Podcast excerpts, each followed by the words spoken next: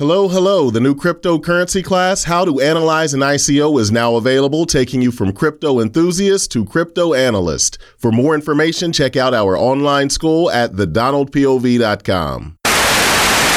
Welcome to the Donald POV. I'm Donald Fitzgill Jr., bringing you my point of view on everything I want to talk about, literally everything, and trust me, I've got a lot to say. So without further ado,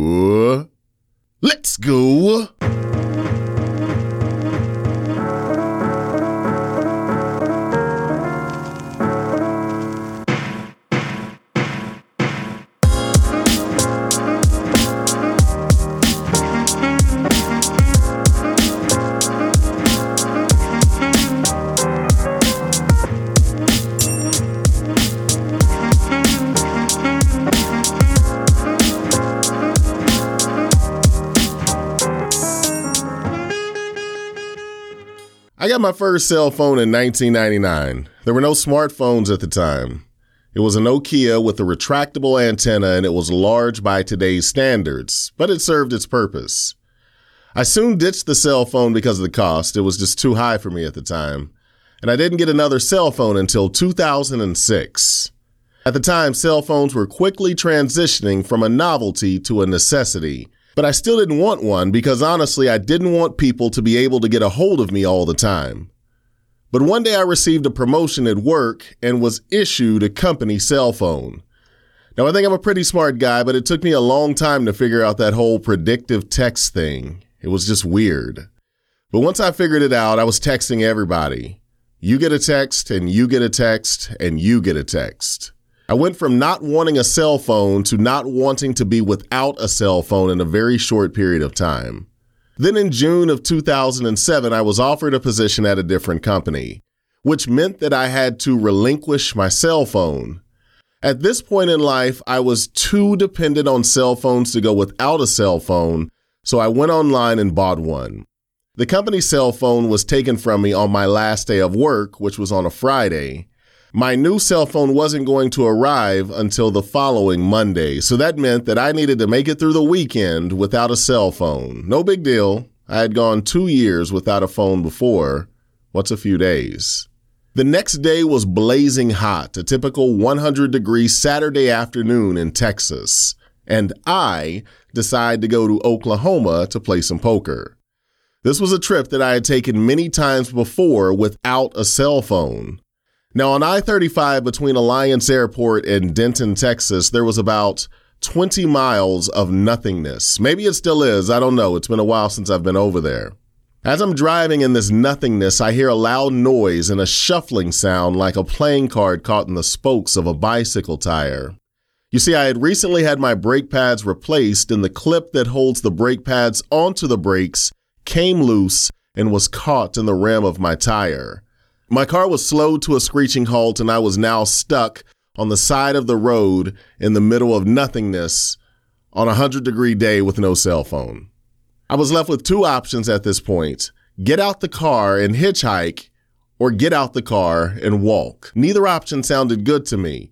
As far as hitchhiking, I convinced myself that no one was going to pick me up. If I'm being honest, if I saw me hitchhiking, I wouldn't be quick to pick me up either. So I didn't consider hitchhiking a real solution, which meant that I had to walk north or south at least 10 miles. The thought of walking in this 100 degree weather for 10 miles paralyzed me, and I sat in the car, in the air conditioned car, for 30 minutes and prayed. Then finally, I told myself, just do it. So I put on my headphones, stepped out of the car, and immediately started sweating. I walked north towards Denton for no more than two steps when all of a sudden an SUV pulls over to the side of the road. As I'm walking by the SUV, the driver lets the window down and says, Do you need a ride? I had already convinced myself that no one was going to pick me up, so this sort of threw my mind into a loop, and I just stared at him without saying anything. He soon breaks the silence and says, Unless you're out here just getting a workout. I came back to my senses and hopped in the SUV. There was a child, the driver's son, who was about five or six years old in the seat directly behind me, who was very excited because they were about to go to the lake. Seeing his son made this experience even more shocking to me. Not only did this guy not have to stop to pick me up, he had an excuse. He had a valid excuse for not picking me up. His child was in the car. His child was in the car. And yet he still stops to pick me up. He drops me off in Denton, asks me, Do I need any other help? I say, No, thank you, then graciously thank him for his help, but he's not done giving. He then reaches into his wallet to hand me some money, which I refuse. I had plenty of money on me at the time. I was going to Oklahoma to play poker. But again, I was just amazed because his generosity was overflowing. I have never forgotten this random man's willingness to help a stranger. I have never forgotten how shocked I was that someone would pick me up off the highway. I've never forgotten being frozen inside my car, and I've never forgotten how quickly someone swooped in to pick me up the moment I stepped out the car and took a few steps. Sometimes in life, you have to be courageous enough to take the first step and just trust that you'll get there. Generosity never ceases to amaze me. As shocked as I was, you would think that this was the first and only time in my life that I had been stranded with no transportation and no way to contact anyone. In fact, it was the third time this had happened. Different times, different people, different places. But my dilemma was still the same stay put or have the courage to move towards my destination. Till next time. Well, folks, if you liked what you heard, please subscribe on iTunes and please connect with us on Instagram and Facebook at The Donald POV. Also, make sure to check us out online at thedonaldpov.com. Till next time, I'm Donald Fitzgill Jr., and this is the Donald POV.